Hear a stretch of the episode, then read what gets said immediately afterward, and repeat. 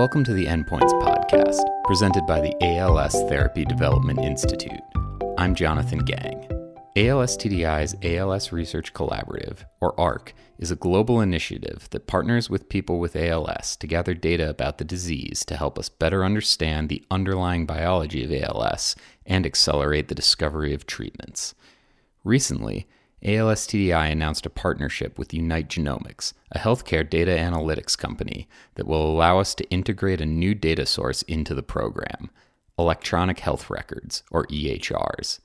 Today, on Endpoints, we're joined by Unite Genomics CEO Taner Dagdelen to tell us more about what this collaboration entails, what researchers can learn from EHR data, and what this means for present and future ARC participants. Okay, and um, today on Endpoints, we are joined by Taner Dagdelen, the CEO of Unite Genomics. So, first off, just thank you for joining us today, Taner. Thanks for having me. I'm excited to be here and talk with you. Awesome. And uh, just to start off, can you tell me a little bit about um, Unite Genomics and uh, what it is that you guys do? Yeah. So uh, know, we actually are a spin out from a computer science research lab at the University of California at Berkeley. Um, we uh, the, the premise for starting the company, the reason why we we did it was uh, we saw an opportunity to apply some of our computer science skills uh, to this world of uh, healthcare data in a way that would accelerate the development of new treatments and cures. Uh, we, there's a, a, tremendous amount of data being generated uh, in electronic health records and patient report information and genomic data, and uh, it wasn't really being used. Uh, still today, we have a long way to go in terms of using that data to uh, accelerate the development of new treatments. And meanwhile, we had these new technologies and capabilities in analyzing this large scale data to accelerate that process and we thought okay well you know if nobody else is doing it right now it needs to happen so let's go do it. And that was the the impetus behind the company in the first place. Um, fast forward to today we're focused on uh, enabling those organizations that are uh, conducting the the preeminent research uh, happening right now.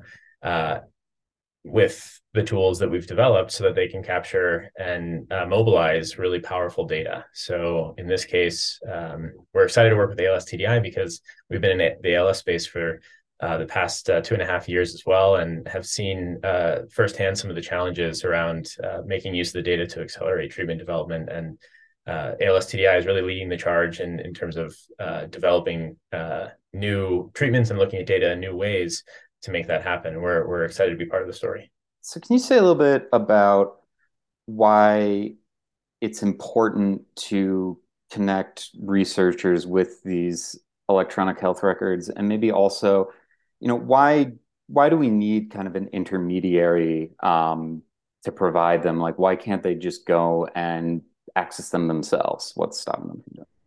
Yeah. So there's a couple different aspects of it. Um, I think we can break them down into some logistical challenges and then some access barriers.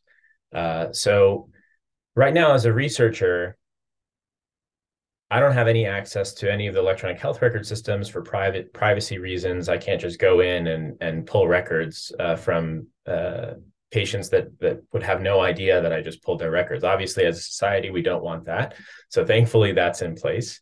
Um, but uh, the system is set up right now in a way that makes it hard, even for participants who want to share their records, to do so easily. Uh, uh, historically, we've had to go through very manual processes that often depend on paper. And believe it or not, the system still runs on fax machines today. It's I know it's crazy to believe, but that's still uh, how it happens today. And uh, it's not uncommon for a provider to mail a CD of your medical record data to uh, somebody else who who uh, you know has the rights to um, or authorization to access it. Um, but that entire system has been turned on its head in the last couple of years. Uh, there were some regulations that were passed uh, in actually 2016 that said, you know, as a patient, I should have access to my healthcare data in digital form, just like I have access to my banking data and everything else. And I should be able to provide uh, a third party authorization to access those records as well.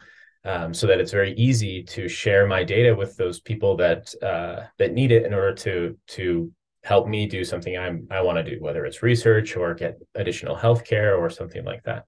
And so those regulations really didn't kick in until recently. Um, in the, the the regulations were there, but the hospitals and healthcare providers uh, weren't compliant with the the regulations uh, because the penalties didn't kick in until 2022.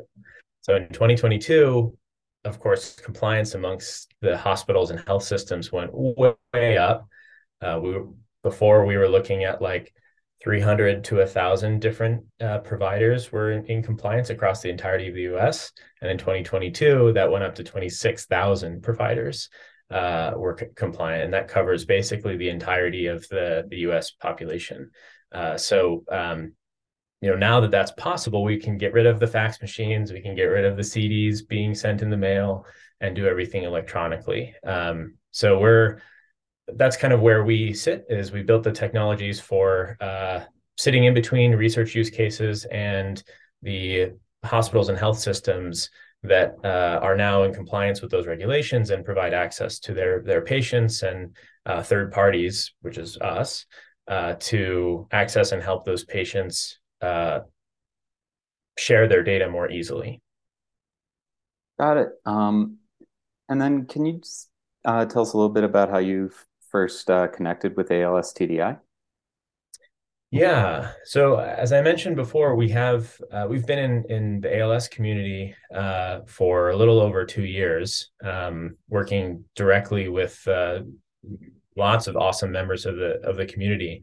About a year ago, or actually maybe a year and a half ago at this point, uh, we started a, an ALS advisory board, uh, and this was uh, a group of um, people living with ALS and and some caregivers as well who we meet with. Uh, initially, it started on a biweekly basis. Every two weeks, we we have a meeting uh, to get feedback and uh, you know ha- have them help us figure out what the north star needs to be so that we can make sure we're contributing to the community in the best way.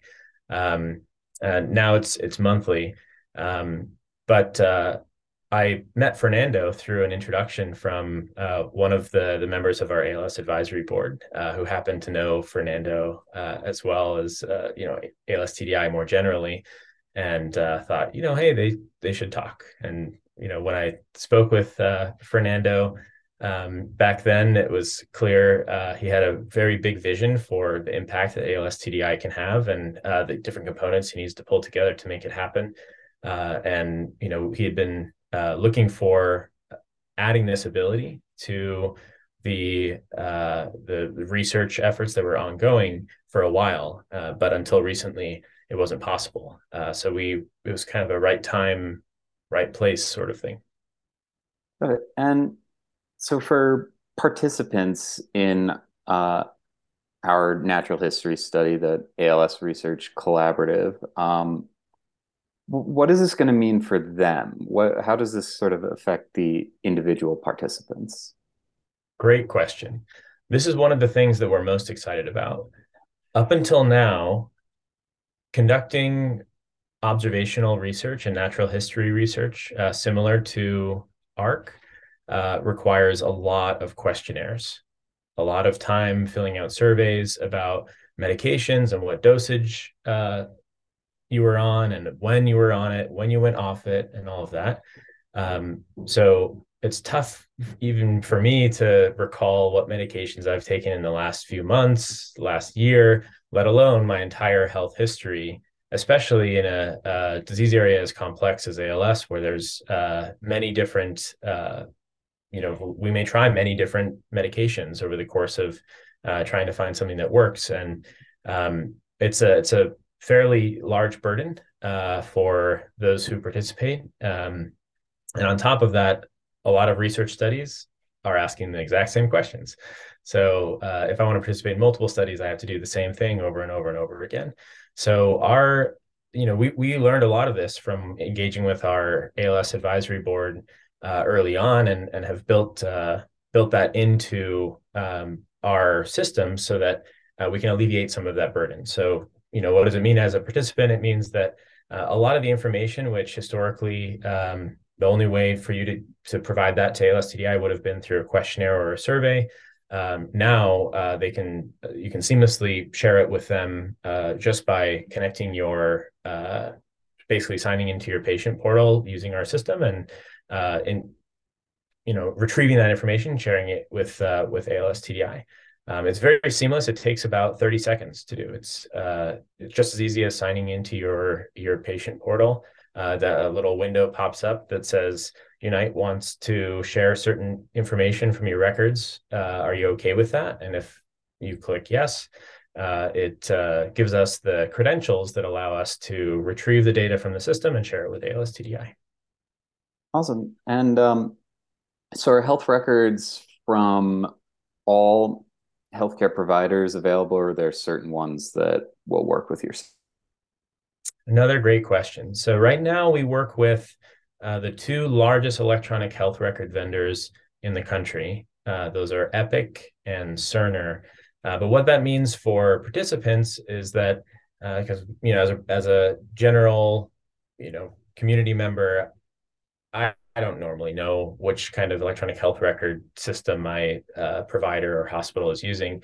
Um, but practically speaking, all the major hospitals and health systems and major clinics uh, are typically using either Epic or Cerner as their electronic health record, and uh, therefore, you know, essentially, all the major uh, hospitals and health systems uh, that that may have your data, you'll be able to connect and uh, connect with and, and share into uh, the ARC portal if you choose.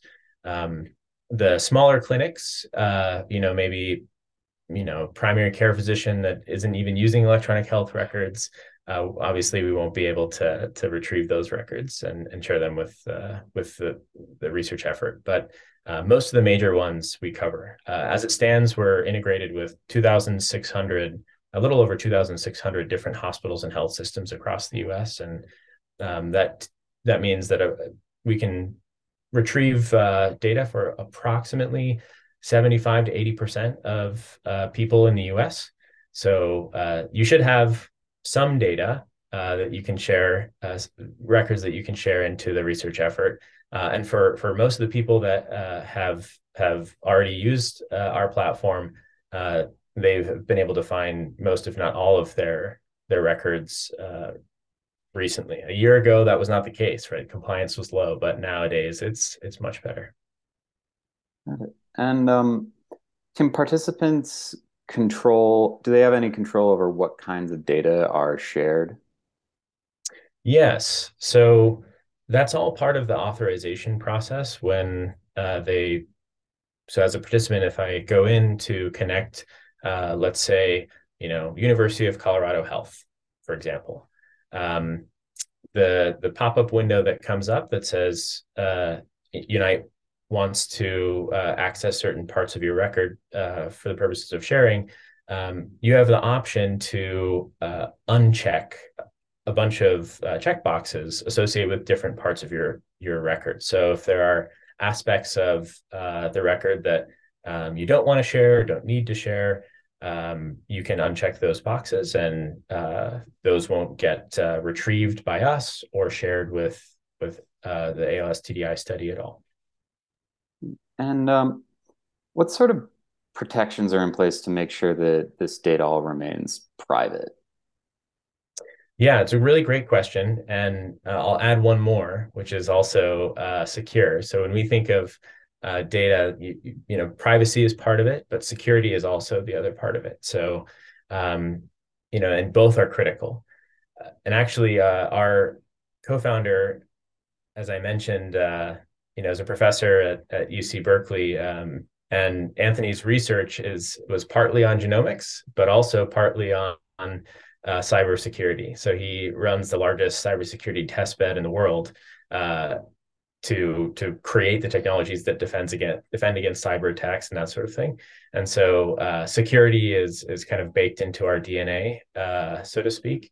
Um, but on the privacy side, the there's some de-identification that can be done before uh, data is, is shared for research.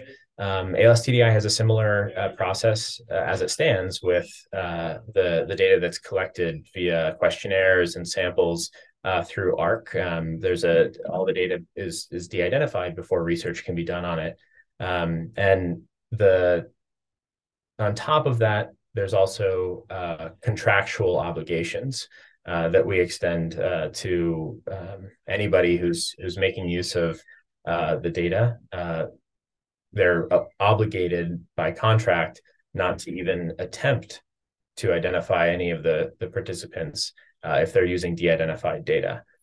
in the case of ALS TDI's ARC study, uh, the the data is being shared with with ALS TDI in its raw form, and ALS TDI is the one who's uh, managing the privacy of it. Uh, and if participants choose to, to, to share the data with Unite for anonymous uh, research, that's possible, and we'll de-identify it as well. But for the purpose of the ARC study, uh, that's it, it, happens all the same as as it happens with the existing ARC data right now. Got it. And how do you hope ALS-TDI and also the uh, you know other researchers who could be accessing this through the ARC Data Commons uh, will be able to benefit from having access to this data? Great question. One of the things that we've seen firsthand on the research side uh, limit the speed of progress in terms of developing new therapies is the quality of the data that you're using to run your analyses. Uh, so you can think of it like, you know, if you have a very um, unclear and vague uh, outcome that you're trying to uh, to analyze, um, you can imagine it's uh, not nearly as effective as uh, looking at very precise, clean data that can describe a, a health outcome. And that ultimately uh, determines not only the, the quality of the science, but also how many participants you need in order to reach statistical significance on any particular finding. And so uh, by being able to share in data from electronic health records, the quality of the data, the precision of the data goes way up, the breadth of the data goes way up, and the depth in terms of like how far back in history uh, goes way up. So now researchers can can look at what are some of the patterns we're seeing prior to a diagnosis of ALS, or what are some of the patterns early in uh, a course of ALS um, that are predictive of uh, different uh, speeds of progression, so that we can start to develop uh, either treatments or even you know techniques to address some of those early on maybe even prevent it if we can identify environmental things that uh, are causing uh, or influencing the genetics of ALS uh, to to ultimately cause ALS.